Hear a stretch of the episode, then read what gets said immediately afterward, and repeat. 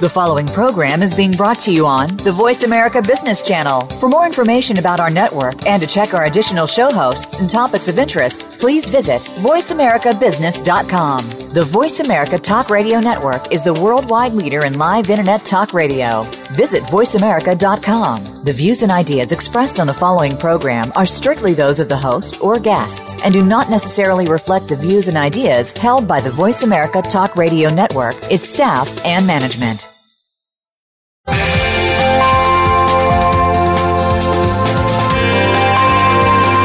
Welcome to a very refreshing hour of business talk. This is Internet of Things with Game Changers, presented by S A P. The best-run businesses run S A P. You'll hear from the innovators who know how to use game-changing technologies and business strategies to shake up the status quo in your company's future with totally new sources of information that will change the way you run your business. Now, here's your host and moderator, Bonnie D. Graham. Welcome, welcome, welcome. And if you want to run with the Game Changers, I promise you're in the right place, as always. Okay, the buzz today, in a land far, far away. Oh, what is she talking about? Well, let me get started. When I think of the beauty and the excitement and the promise and the possibilities of I O T, of course, that's the Internet of Things, is doing new things with information from sensors that are nearly ubiquitous. Look it up. That means everywhere. They're in our cars, our homes, our factories. But more important to our discussion today, they're even in remote locations. Think remotely. Think about mines way off, buried literally somewhere way off in a country you may never have heard of, in a town you may never have heard of. Think about oil rigs offshore. Okay, now I've set the scene.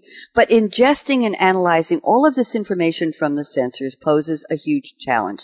For example, what if a sensor does its job and detects an oil rig equipment failure before it happens? It's time to notify everybody, but the data has to come in. It has to be synchronized, perhaps with a remote cloud service. There can be a delay. Red flag. You don't want a delay. You have the data. You need to process it and send it to the people who need it pronto, immediately. So today we're going to explore the challenges and opportunities of gathering data from remote distant sources. We're going to call that the edge with a capital E, and harnessing it into localized and cloud-based systems so it can get used when and where needed. And that's the beauty and excitement of I O T.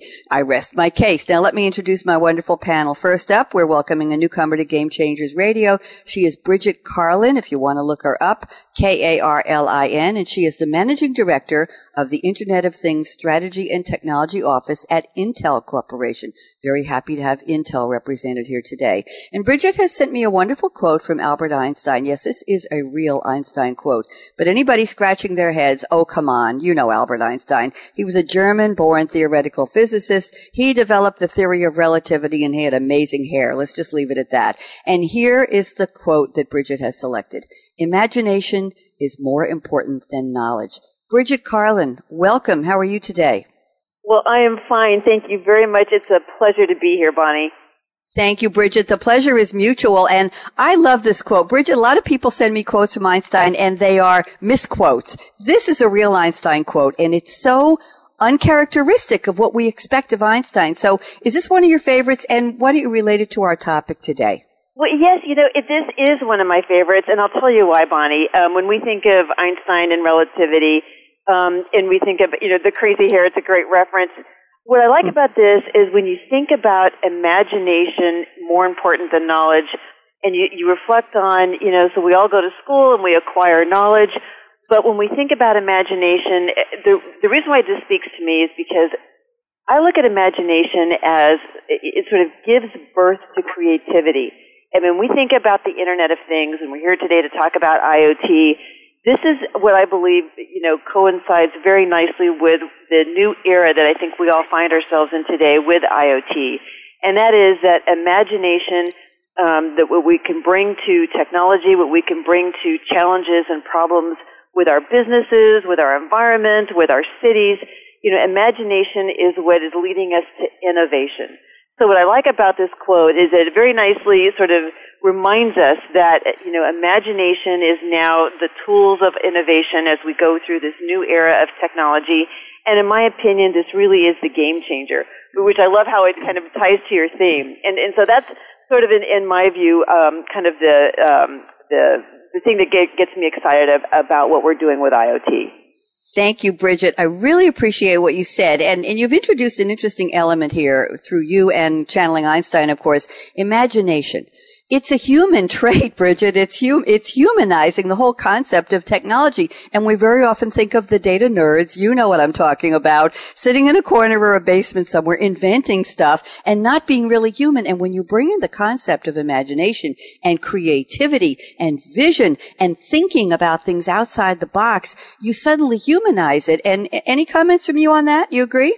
Yeah, you know, I do agree. And in fact, I would also take that a little um, one step farther, and that is this notion of, um, you know, the human side of it. What we're also experiencing in this new era of I O T is that we're seeing that customers are choosing experiences over just product, you know, features and functions. We're looking for the experience of the technology, the seamless integration you mentioned about, you know, data. But, you know, we wear our fitness bands, we have our smartphones, we walk into the home, in our car. We are now in a, in an era where we are expecting this seamless integration of data so that we can get the better experience. So I think it very much ties to that. Thank you so much. And I'm thinking that imagination is on both sides of the coin. The developers, innovators, inventors, producers on one side, and the users. What can we use this for? How creative can we be? Great introduction to our topic. And Bridget, we have to do a shout out to your wonderful team at Intel who helped put everything together so you could be here today. So shout out to Kathy and Siobhan and anybody else who's supporting you. And I just yes, wanted to make sure. Great team. Thank you.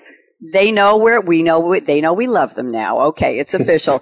Now, let's bring on our second panelist. We have Lalit Kanaran, a man also with a very good sense of humor and great energy. I know that for a fact. He's a vice president of I O T and customer innovation at S A P Labs. And Lalit has sent us an interesting quote from Michael Jordan.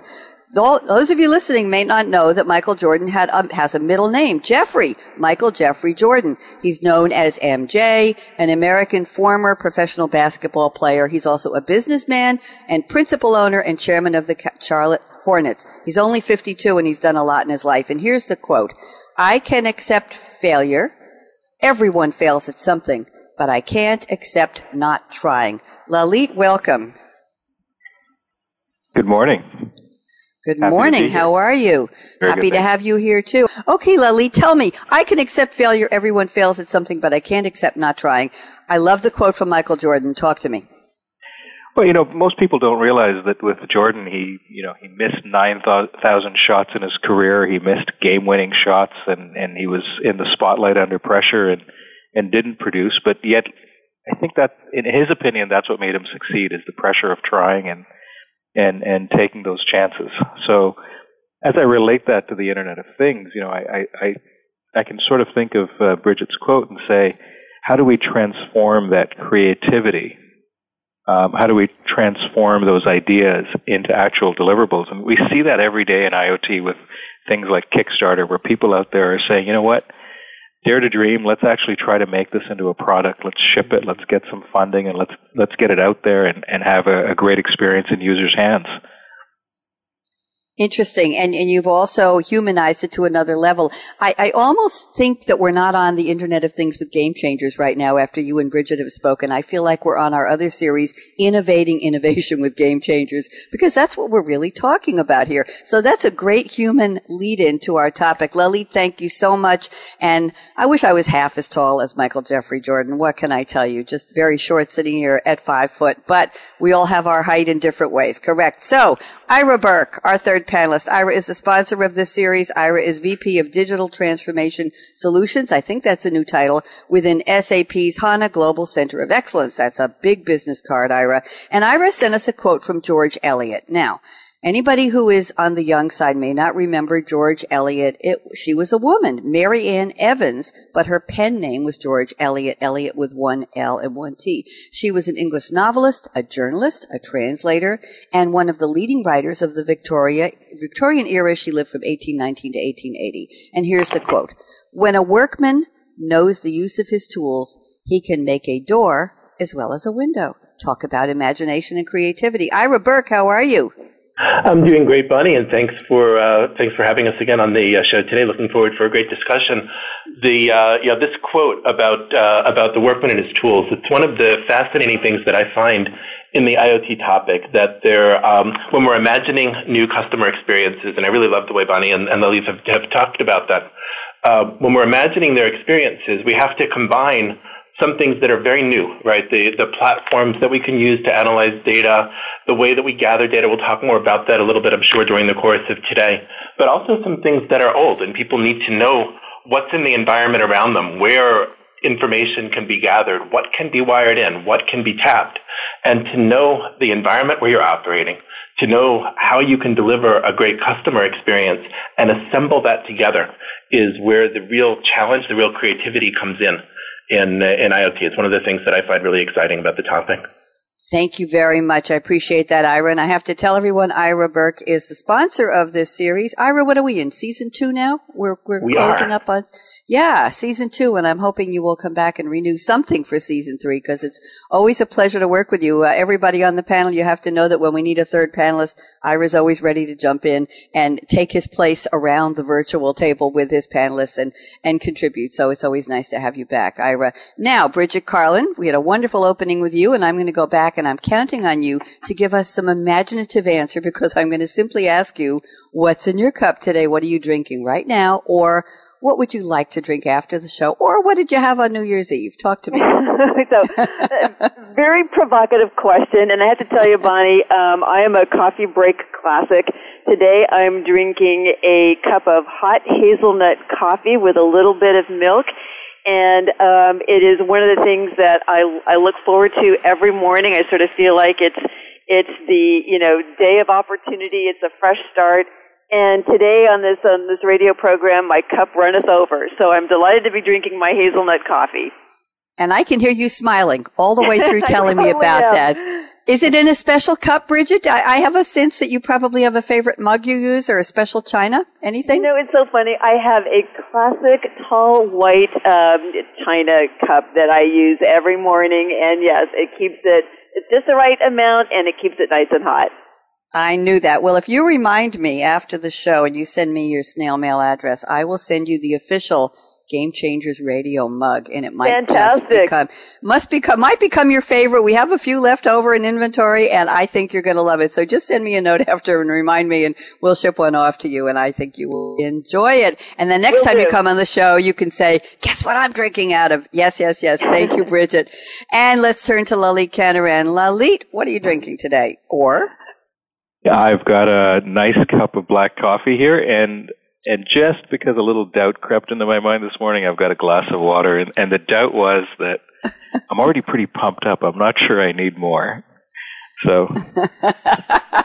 Okay. I like that little bit of doubt and the idea that you had to have that doubt. And I appreciate it. Thank you so much. Where are you calling from, by the way, Lalit? I'm in our uh, lab here in Toronto. Okay. Oh, we have a Canada participant today. Good to know. Ira Burke, I, I am almost hesitant to ask you what you're drinking, because I know you've had some catastrophic issues with your car and a cracked wheel and a tire, and you're in between trips back and forth to the garage, and you're limping along with a spare tire and all that. I hope you're drinking something special, because I know you need a, a good pump up, literally and figuratively, today. So what are you drinking? Yeah. Well, so I think that's going to have to wait. Yeah, I'm so, so I'm calling in today from uh, S A P's U S headquarters in Newtown Square, Pennsylvania. And uh, and w- one of the great things about the office here is the coffee makers. I find I find the coffee really especially good from the uh, just from the coffee machines that are in the hallway here. So I was looking forward to bringing one of those great cups of coffee in before I uh, before I came in to join the show. And you press the button and nothing happens. And you press the button again, and nothing happens.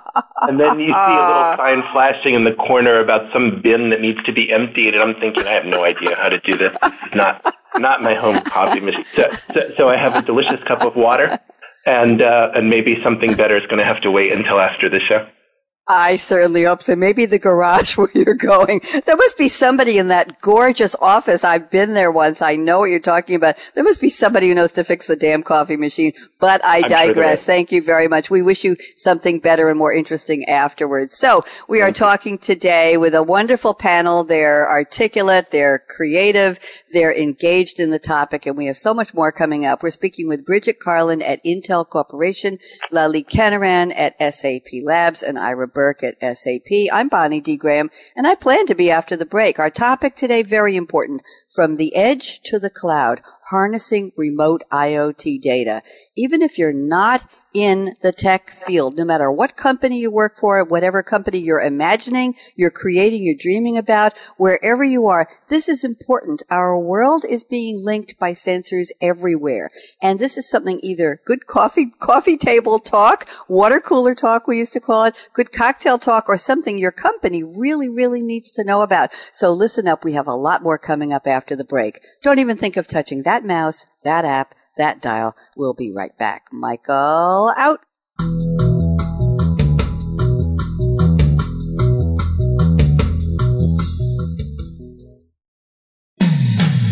When it comes to business, you'll find the experts here. Voice America Business Network.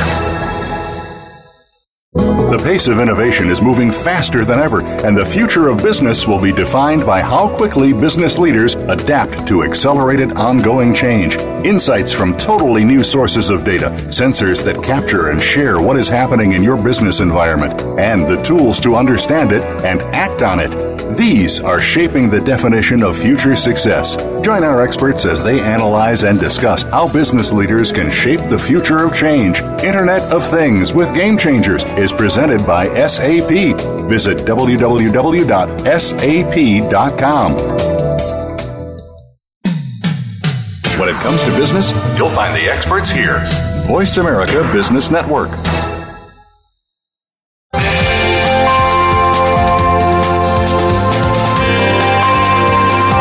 You're listening to Internet of Things with Game Changers, presented by S A P. Email your comments and questions to bonnie dot d dot graham at s a p dot com. And you're invited to tweet during and after the live show at Twitter hashtag S A P R A D I O. Now, let's get back to Internet of Things with Game Changers. And we're back. Thank you very much. We're speaking today with Bridget Carlin. That's K A R L I N. You want to look her up. And Bridget has so many interesting spellings, but hers is B R I D G E T. She's with Intel Corporation. We also have Lalit L A L I T Kanaran, just the way it sounds, at S A P Labs, and Ira Burke, B E R K. You know, there's so many ways people spell their names. I think I need to spell them out for people at S A P as well. Now, we're talking about from the edge to the cloud, harnessing remote I O T data. Very important, very promising, but maybe a little scary. So let's get started with Bridget Carlin. I'm going to read a couple of statements here from her notes, and then we will kick into our roundtable. Bridget told me I O T is projected to be fifty billion devices by the year twenty twenty. Now look at your calendar. It's not that far off. We're already in February twenty sixteen, with an estimated global economic impact of four trillion to eleven trillion dollars. And she adds, and, and some of this is from I M S research, we are starting to live up to the hype. The result will be nearly three hundred percent more data center traffic. Okay, so let's talk about this. What's the implication as far as remote sensors and what our topic is today? Bridget?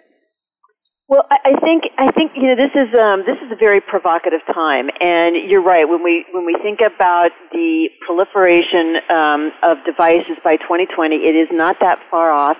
In fact, um, the adoption is happening now. We know that in twenty sixteen, it's expected that five point five million devices are connecting to the internet daily, and we know that we're spending two point five million dollars on I O T hardware every minute. So mm. when we think about the hype curve and what we were talking about last year about I O T, is it really happening? Yes, it is. We see evidence that it absolutely is happening. And you're, you're, when you think about the explosion of data, you know, three hundred percent, um, those fifty billion devices are going to be generating over forty zettabytes of data. So what you have here is this explosion of data. Um, proliferation of devices, and when we say devices, we're, you know, you mentioned earlier about sensors. We're expecting over two hundred billion sensors now to be connected up. So what does this all mean, right? We are seeing that um, data coming from all these different, you know, devices and sensors are creating this enormous amount of data that is, you know, flip it around to being an opportunity for us to understand more about what's happening with our businesses.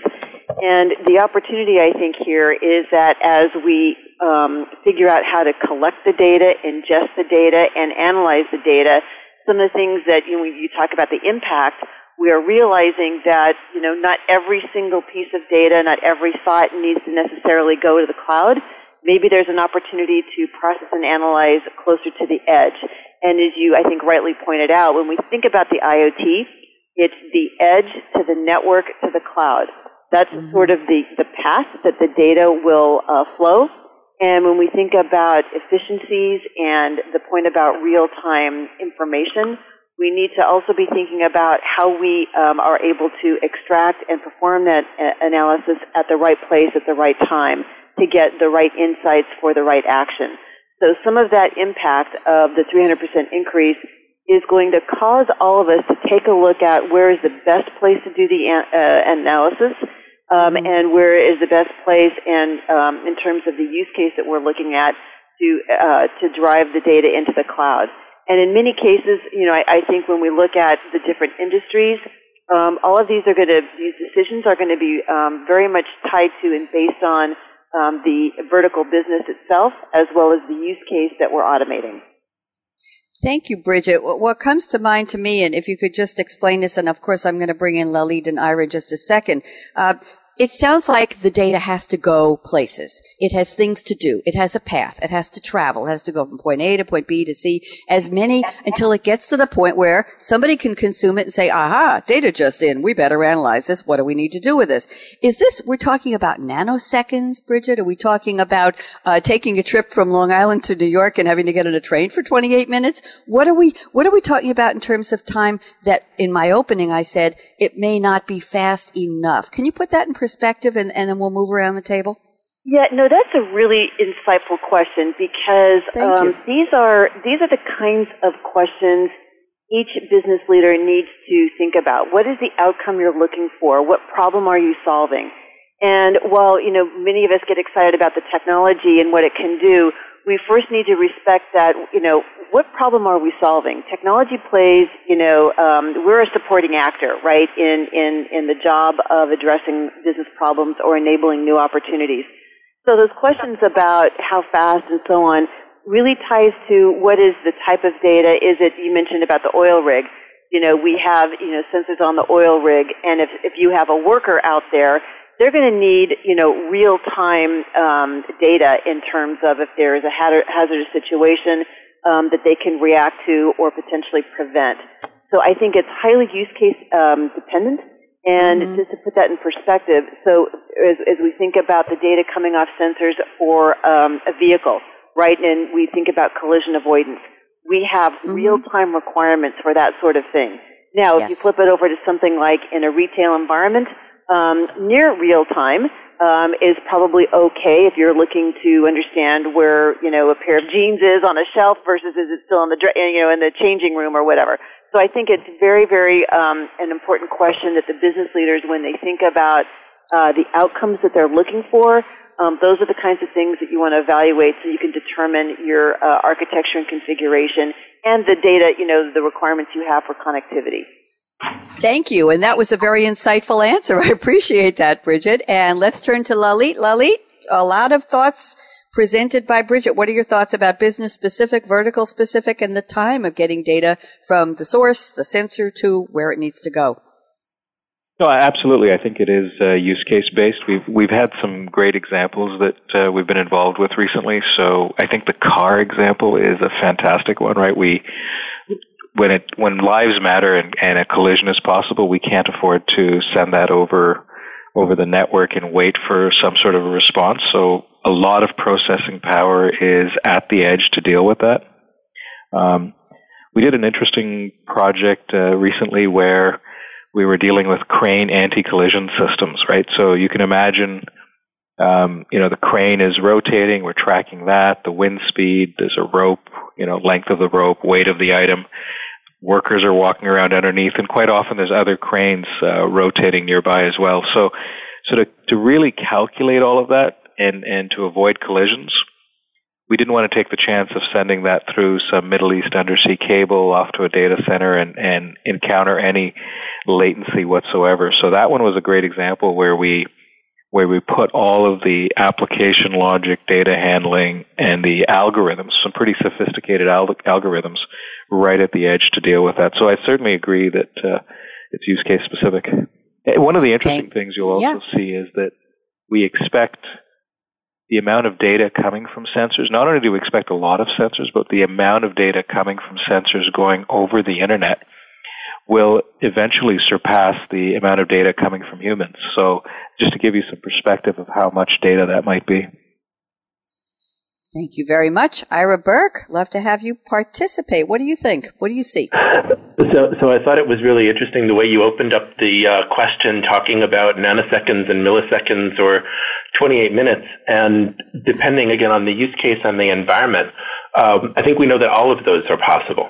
Right, that there are problems that need to be solved in less than a second, and as Lalit was saying, right, those, you know, to put the computing power right where it's needed and to answer the question right away is the most important aspect. Um, we've talked about other examples where uh, the connections only happen, you know, once or twice a day, like in remote mining locations where a sensor can be gathering data all day long, but is only going to have a brief window of opportunity to uh, transmit and share and receive from anything created over the internet. And so we have those extremes, we have things in the middle, and it's very important to understand the time, um, the bandwidth, how much communication is available, and how best to use it, because it's, it's, it's very easy to fill up all the available communication bandwidth with data, but maybe not the most useful data. We need to be a little bit selective, and we need to answer mm-hmm. questions where we can, as close to where they can, uh, as close to where they can to where we can address the issue. You know, Thank Ira, you, Ira. Um, I, I think both mm-hmm. you and Lalit um, are bringing up something that's really important, and that is, um, and it's also kind of kicked off, Bonnie, with the way you asked the question, that when we think about the edge, and you talked about remote um, kinds of data uh, collection, ingestion, and we, and we talked about maybe analyzing the data, we see a trend now. When, um, I think Lalit mentioned, you know, more processing power at the edge. That absolutely is a trend um, underway because of the efficiencies and um, the expense, frankly, of you know sending everything to the cloud. And and some of the stats that are starting to come together is that by twenty eighteen, which is not too far away, forty percent mm-hmm. of the IoT data is going to be stored, processed, and analyzed right there um, at the edge or close to the edge of the network. And what that means is that we need to be thinking about different architectures and making sure that when we architect, you know, from end-to-end IoT solutions, that we put in place architectures that will support that. So new things like fog computing that's coming onto the scene, these are the kinds of, um, I think, progress that the industry together is trying to think through so that, you know, we, we make it um, not only seamless but efficient in terms of processing. Thank you very much, Bridget. I was going to ask you to, to round this one out and go around the table. Anybody else have anything to add to what Bridget just interjected? Ira or Lalit? We good? I think that's a fascinating statistic and something really to think about, the forty percent of data being at the edge. And uh, it makes us really rethink what opportunities we have and think in a layered form. What's what's near the edge? What information do we have access to at what stage along that communications pathway is a uh, is a really important topic for a designer to think about how sensors are coming together, how questions are being answered um, yeah. locally. Go ahead, Lalit. Yeah, absolutely. And then I think one of the really interesting ideas here is to, to really make business use of that data at the edge. Quite often we'll have to think about bringing some business data from the cloud or from behind the firewall down to that edge so we can enrich the sensor data with the right information to make the decision. So so really the communication starts looking very bidirectional. Okay. I want to do some level setting that I probably should have done at the beginning, but I wanted to get the statistics and the, the number use cases, the whole concept in from Bridget first. So now I'd like to maybe take a step backward and talk about what is the edge. We've been bandying about the term like it's a person or a thing or a place. You go to your, your triple A and you say, I want to go to the edge. And they're going to say, well, I have a good psychiatrist for you. So, or I have a good movie producer for you. Let's get it on film. And then the GoPro starts, but I digress. So Lalit, I'm looking at your notes from before the show and let's talk about the edge. The edge is where I O T things, and things are in quotes, and I want to explore that with you, will connect, communicate, and interact. Then you talk about the intelligent edge, and then you say the edge can handle increasing complexity. So where would I find the edge? Lalit? Well, uh, you know, we, we've got a world now where we can get these uh, computers for five dollars, right? And they're they're if you compare them to the size of a U S dollar bill, they're they're they're smaller than that, right? And they're thin and they're small. And the sensors that we might attach to that are, are well under a dollar. So from a from a physical perspective, these devices are getting cheaper, smaller, and, and so now you can imagine putting them everywhere. So so sometimes these devices might be in your doorbell, they might be in your thermostat hanging on the wall. Um, and, and really, from a pervasive perspective, just about anything you can imagine will not just have a sensor, but a multitude of sensors. Your your fitness tracker might have um, biometric sensors plus movement sensors and things of that nature. It might be part of a watch. Um, you know, your smartphone itself is a sensor. I, I don't know if people realize the types of information that a smartphone can throw off as it. as you carry it through the world. So really, we'll start saying everything is, in fact, a sensor. We we can now buy stoves and fridges and washing machines that are chock full of sensors. So so when we look at that, those billions of devices and billions of sensors, uh, they're going to be everywhere. They're going to be woven into every part of our life. Hopefully, it's done in a way that it's, you know, the experience is what matters. And in some cases, the experience is that it's just there doing its work automatically and we don't have to worry about it. Hmm, interesting. Ira, thoughts? Uh, so I, I think I think that's that's exactly correct, and I think that we're going to be finding so many new ways to use information that's uh, that is already sitting at the edge. Um, and, you know, I, I like to tinker with these things when I can, and so uh, I bought a little device for my car, um, the, the same one that, that cracked its wheel yesterday. But before that happened, um, this, this little you device, bought the wrong it, device, Ira. Well, I think I think I did, but uh, but that's just me. Uh, I, I, and, and this device connects to the onboard computer of the car and gathers all the data from all the sensors that have been sitting in cars for, for years and years, um, and lets me look at it on my phone. And so I can see if the uh, you know, something simple like when it's next due for maintenance, or if there's any problem that in the car normally it would just pop up the uh, the check engine light, but the onboard computer knows more, and now it can tell me more on on my phone. And uh, I think we're going to find more examples where there are existing sensors sitting at the edge of the network that were certainly never designed to be uh, part of uh, part of any internet. Um, you know, these were just designed for you know for the mechanic to plug into your car and see what's happening.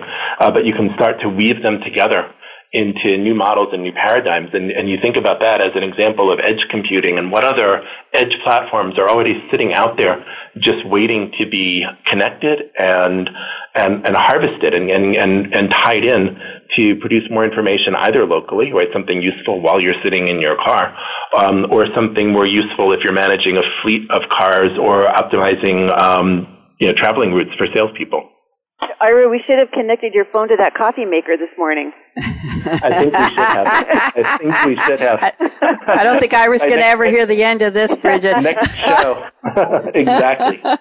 There you, you go. Know, I did want to uh, add one, because yes. the um, Lalit and Ira are talking about the edge, and um, I would um, maybe take it up a little bit closer. The way the way we sort of define the edge, which I think is a you know, is a really good question architecturally. And we, we know the cloud, so we got the cloud over on one side, and then we think about the edge. But but what we look at from a an architectural standpoint is that the network, the edge of the network is typically where, you know, when you have something like a gateway, a gateway that's going to be the um, the device that ingests all the different types of disparate data from all these different things, and then normalize it, secure it, and get it into the cloud. And I think, Lalit, as you were talking about the different types of sensors and where you can find them, um, there, you know, as also as Ira was saying, it, there are a lot of sensors that exist today. Um, you mentioned that oil rig at the beginning. We know that, mm-hmm. that one of um, one of the customers in the oil and uh, oil and gas industry has something like thirty thousand sensors on their oil rig. Right Ooh. Today, they have those sensors, mm-hmm. you know, collecting data. But we also know that only one percent of that data is really being used. So to Ira's point, the opportunity that we're now seeing is that we have the, uh, we're now thinking about how do we share data, how do we collect that data and share it maybe with other devices at the edge, you know, sort of, you know, south of that gateway. So when we think about motors and, um, you know, different um, wearables, you know, that, you know, connected workers are now wearing wearables while they're, you know, working on the rig or working in the factory. And I think that's what's exciting when you think about let's define what the edge includes. And I also like what um, I think Lalit was talking about when when we think about cars. You know, what's interesting, you know, um, we have, you know, the smartphone is an IoT device, you know, appliances in the house, um, cameras. Cameras are uh, probably one of the most robust sensors, you know, because they now can, you know, sense and process data. And then I like to think of the car as probably one of the more um, sophisticated mobile devices, right? The cars and all the things were, you know, mm-hmm. were they're kind of like a mini data center. So I think when we talk about the edge, I think it's a great question to kind of open up and say, what are we putting in that bucket? Bridget, that's a perfect segue, and thank you for jumping in. I love when you do that because it just keeps it going, and that's what we're all about. Perfect segue to what I want to pick up some notes here from Ira's uh, talking points before the show. Ira says, and, and this goes to our topic, emergencies can happen at any time, and sensors cannot wait for an internet connection. Now, let me segue to your next point here, Ira. You say there's a tremendous amount of data moving over the internet, and there comes a point where it is not practical to monopolize the available bandwidth with raw sensor data. So I think we're already into this conversation. Who makes the decision? What data, as Bridget mentioned, thirty thousand sensors in a rig, who decides what data, raw data coming from those sensors is important and isn't important based on use case, based on time of day or time of year, based on what's happening on that rig or in that mine? Who gets to decide that Uh, shall we say that uh, prioritization of sensors so that the bandwidth is used for emergencies and for must-have right now, this multi-milli, milli-nanosecond of time. Ira, thoughts on that? Yeah, so first of all, right, you, it's, it's, it's very much driven by the business use case, right, mm-hmm. and by what's best done in, in, in the cloud. And what's best done right locally, you know, and certainly anything that, that is, has an instantaneous time dependency, right? It's very important to prioritize to be able to handle locally. But another way to think about it, right, is the, you know, remember that these sensors, um, very often have been designed for a different purpose. And the information that you need to know about, right? If you want to, you know, I, I can't even begin to imagine what kinds of questions that an oil and gas company is asking about their oil rig sitting in the middle of the ocean. But they want to know that it's safe. They want to know it's secure. They want to know that it's not under threat from weather. They want to know that there aren't going to be some major geological disturbances or, you know, hurricanes or whatever that's going to create a danger for the people that are on the rig or for the environment around the rig. And there may be sensors that are that are partway answering some of those questions or gathering information.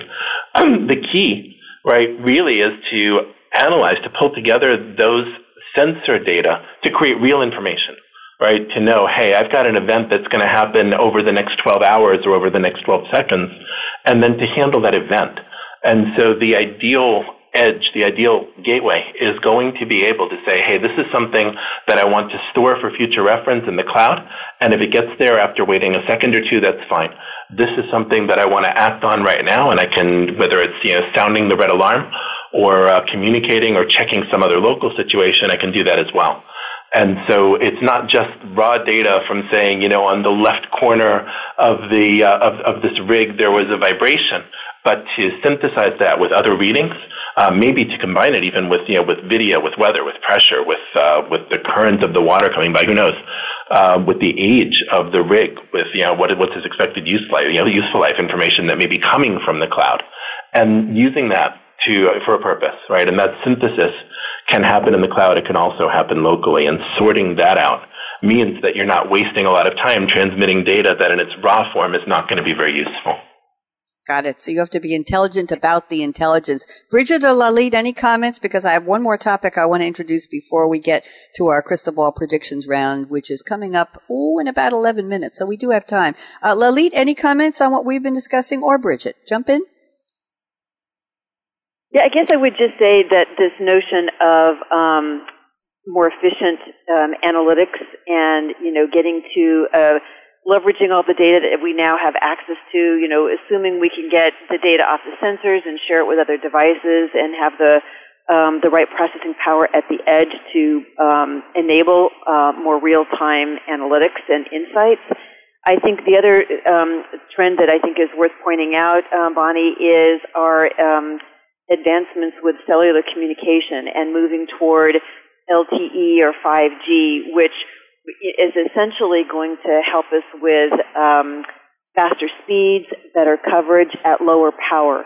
And I think mm-hmm. when we think about use cases like the connected car um, or even autonomous functions in an autonomous vehicle, I think these are the kinds of things that together with the ability to collect and uh, share and analyze the data at the edge in, uh, is um, is um better enabled by this advancements in the communication technology itself. But I think it's just worth pointing out that part of the um, um, some of the other trends that are happening with the technology are, as we think forward, right? They are enabling some of these use cases to be, um, you know, richer, um, more real time, you know, and providing maybe a, you know, I think um, uh, was also mentioned about being able to share other types of data to have richer. richer data sets at the edge as well as in the cloud. So I think that the the the, um, the trend of communication is also helping advance that. Thank you, Bridget. Lalit, any comments? Because I'm ready to go into something we haven't covered yet. But Lalit, I want to hear from you first. Well, just a quick comment. You know, a, a lot of our our Fortune five thousand companies are looking at, at Silicon Valley and looking like at companies like Google and saying, you know what, I should be preserving my data, right? There's there's really no such thing as as data that has no use. So so more and more we look at the idea of running a digital enterprise where we store this data. You know, we may have to look for different cost models for how we store it and where we store it, but nevertheless there's this idea that data is valuable, data from signals like social media, data from signals like that vibration sensor, and data from the people and the employees and the equipment. And and we start storing that, and that's where we get into this world of, of machine learning and start being able to really run this digital enterprise and gain some insights that might not have been possible if we looked at any of those things in isolation. And really, I think this is the synthesis that Ira was talking about. You know, any purpose-built sensor probably does its job fairly well, but when you start looking at how you can combine data in new ways, how you can drive machine learning, that that's where the data in combination really becomes valuable. So so I think all data is, is valuable for, for potential future insight in machine learning. Mm-hmm. Interesting. And, and what comes to mind for me looking from the outside in, because the three of you are, are specialists and this is your wheelhouse, I'm thinking maybe one day somebody will say, well, we really didn't need those thirty thousand sensors. We really only need five thousand of them because that's where the key data is coming from that we really want. And I think that's part of the learning process. But let me leave that one on the table. Let's just leave that alone. Very important topic. Bridget, I'm looking back in your notes. I don't think we've covered this one at all, and it's very, very important. You say, as the number of connected devices proliferate, so do potential breach points for cyber criminals. Security is a big concern if we're going to scale I O T and realize the great economic opportunity it offers. Is it offering it to the good guys or the bad guys, or a little bit of both? Is the pie big enough to share? Bridget, why don't you take us through this? How bad is it? How dangerous is it? Yeah, well, um, yeah, we can't really have any um, responsible conversation about Internet of Things unless we talk about security and data privacy. And to just, you kind of uh, reference everyone quickly, um, we all remember the um, last summer when the Jeep Cherokee was hacked. And, you know, that's mm-hmm. the automaker's nightmare, right? You know, so, you know, hackers coming in through the entertainment system of the vehicle, and now all of a sudden it can take over dashboard functions, steering, brakes, the transmission, you know, all that sort of thing. That's, you know, frightening. Um, and another example in healthcare, right? We remember the um, Anthem Blue Cross uh, breach that happened uh, that impacted something like eighty million consumers, right? So these these are real threats. And and remember Target stores, even you know um, even a little farther back. So yes, security is a fundamental challenge for I O T. It's something that um, all of us, when we think about our technology solutions, we have to be thinking about, you know, where are we um, protecting our end-to-end solution. And I, I think one thing I will say, you know, I think Intel actually has a unique opportunity to integrate security at the onset, right, right at the chip level. And so while there are a lot of, I think, um, uh, some great security solutions, I think that we each have a responsibility to understand that that's got to be built into the devices, into the sensors right at the beginning. So things like whitelisting and secure boot and, you know, root of trust, all this sort of um, capability is built into the techn- technology at the onset as opposed to an afterthought. And then a little bit about data privacy. That's another, you know, sort of um, scenario that as we, you know, it's so funny. We used to be so worried about, you know, gosh, you know, do we really want to put our information on the internet? And then all of a sudden, you look and you you look behind you, and how many of us, you know, order products all the time, you know, from online, mm-hmm. you know, our Christmas mm-hmm. presents, birthday, you know, all these sort of things, and we put our credit card information and all that sort of thing in, and and there's a convenience factor that emerged that we just sort of do it. Um, and yet we all are, you know, responsible people, and we know oh, that maybe that's not the best idea, but we do it anyway. So I think it comes back around to the technology industry. I think we have not only an opportunity but a responsibility to make sure we're integrating security in at these at, at the onset of these things that are now starting to connect up and into the cloud. Thank you, Bridget. I know Lalit agrees because he sent me some notes about I O T needs to be both smart and secure. Consumers are buying new I O T point solutions based on convenience rather than security. Bridget just mentioned this. Uh, secure, rather than security, interoperability, device life. And on the industrial side, sensors can be installed on machines where we measure useful life in decades. Security is essential, and cost of ownership is a key part of the equation. Lalit, you want to expand us a little bit? We have a few minutes. Sure. We, we really sort of separate the world into two categories, right? There's the Internet of Things, and then there's the Internet of Really Important Things. And the really important things, companies have spent millions of dollars rolling these, you know, Caterpillar trucks and oil rigs and things of that nature out there. So, so at that point, we're, we're building things to, to last for ten plus years. We're making them robust. We can, you know, really look at integrating security. Um, Whereas when a consumer goes out there and buys a, a Fitbit or something for one hundred dollars, they're not saying, let me buy a more secure cell phone, a more secure Fitbit, a more secure um, home thermostat for two hundred dollars. I'm going to buy the one that strikes a chord with me in terms of the overall experience. And so consumers have already seeded a little bit of that security for convenience. And, and one thing I will say, um, there's lots of ways to do security that come at the cost of convenience. I, I, I'm an old school mobile guy, and I, I remember when we tried to put, you know, really complicated passwords on folks trying to log in with Palm devices, and, and usability was pretty darn low. You know, and, and over time we've solved some of those issues, but but I think from a consumer perspective, I think, you know, consumers forget sometimes that when we talk about the Internet of Things, their Facebook profile is already throwing out all kinds of signals that can be tracked, you know, and so consumers, I think, need to be more aware of what's possible. I think we, we need to certainly build in more of that security at the chipset level, but but certainly I do hope that some of that security that, that really the enterprises care about will start trickling down to that, that consumer world as well, because, you know, frankly, the cat's the, the cat's out of the bag in terms of endpoint security for consumers. There's a lot of data out there already. It's already vulnerable. We already see people posting things on Facebook about, hey, there's a wedding coming up, and then boom, oh, their, their house gets burglarized, right? So, yes. So I think we just need to, to understand that there's two different worlds there, and, and one can certainly be much more secure. I agree. I, what people are putting, grown-ups are putting on Facebook today, pictures day by day of their grandchildren, where they go and what they look like and what their favorite foods are. It just, it scares the you-know-what out of me, Lalit, the, the concept that, yes, let's just tell the world where we are, what we're doing, who's in our family, who we love.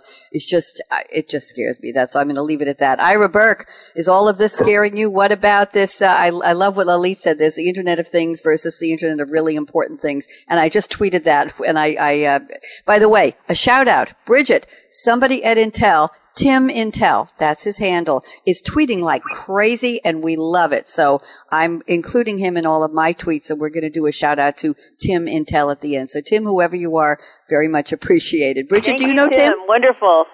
Oh, fantastic. His tweets are amazing. So that's what we love. We love a Twitter party. So I'm sorry, Ira Burke, thoughts on privacy, security, just two minutes. Well, yeah, so it's very hard. I think Lalit's point is, is, is very important, that, uh, you know, security becomes inconvenient. People don't use it. Uh, sometimes they're not very smart about what they post or the risks that they take. And, uh, and that opens us up for all kinds of trouble. I think uh, one of the responsibilities that, that well, those of us who are designing these systems will really have to think about is how do we integrate simpler, more powerful security and privacy mechanisms into what we're doing. I, I love the idea that Bridget was talking about of building in security capabilities at the chip level, just make it more a part of the design right from the beginning of what we do, uh, so that it's embedded at every step along the way, so it's a more natural part of the development cycle. And so we have a better chance to uh, to protect things either from, from hackers or just from silliness, right, from, from sharing things that shouldn't be shared. And, Silliness, uh, I go ahead. Right? Yeah. Well, I mean, that's just, it's a polite way of saying it. But but how much easier is it to, to, now to open your iPhone with a with a thumbprint than it was to remember and, and type in and get a password right? Right? These things can get better and easier over time. And uh, the more of that that we can do, the more we can build in the security capabilities and take a little bit of the burden of security off of the um, end users, uh, so that they can get back to doing the uh, the business or the uh, even the entertainment that they're trying to uh, achieve. I think is going to be better for everyone. You Very know, well Ira, put. You brought up a really Go good point, um, yep. Bonnie, if I may, just to interject. Yep. The, there is a reality that we do have a lot of things that are already in the market that maybe weren't necessarily designed with, you know, security integrated in them, and we're starting to connect them up and, and bring them into these um, end-to-end IoT solutions.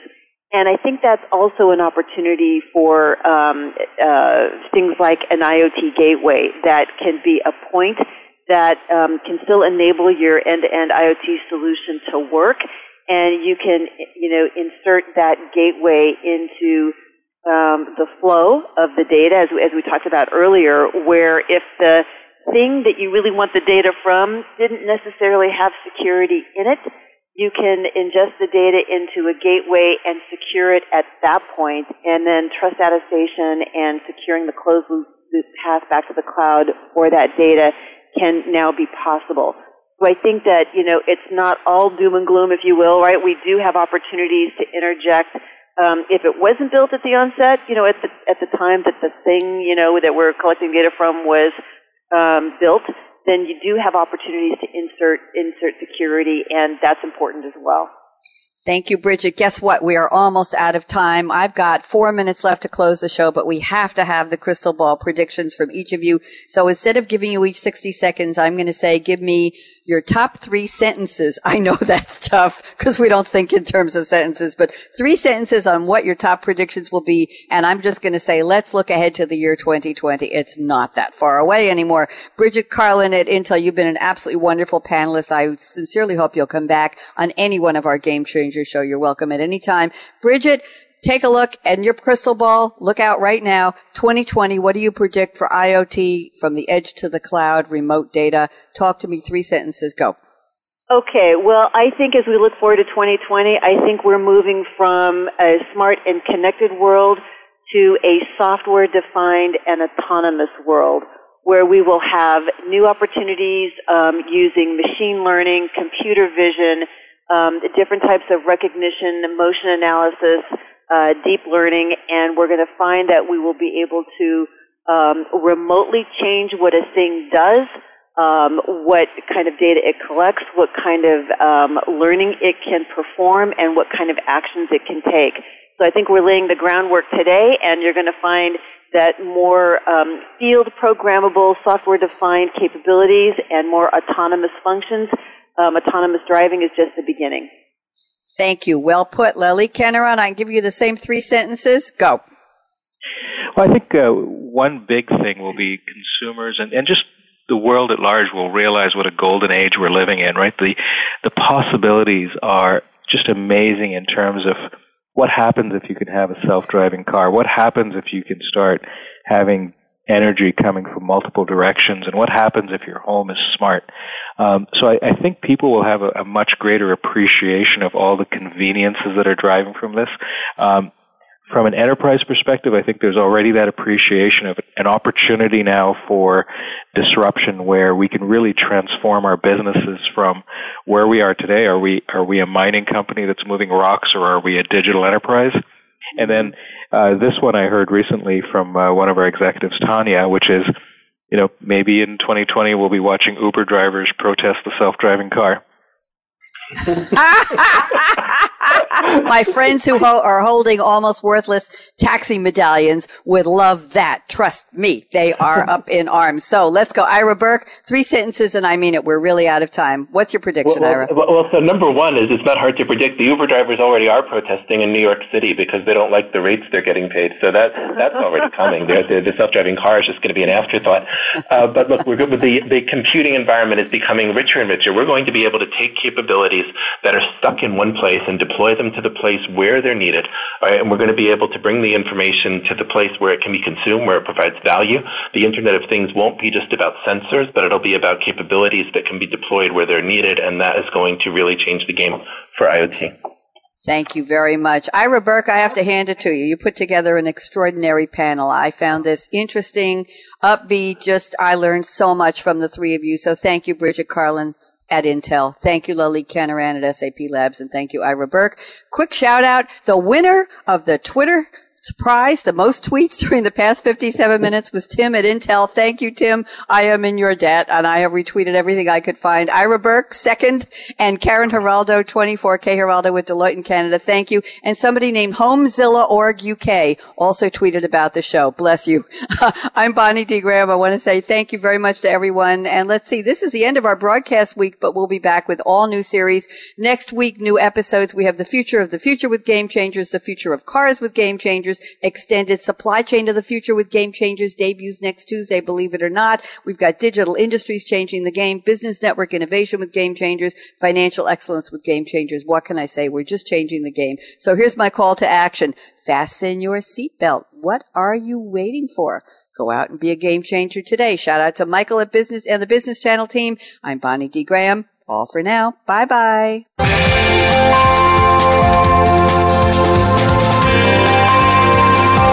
Thanks again for tuning in to Internet of Things with Game Changers, presented by S A P. The best-run businesses run S A P.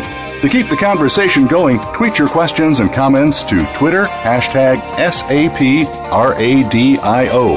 Please join host Bonnie D. Graham again on Thursdays at seven a.m. Pacific Time, ten a.m. Eastern Time on the Business Channel.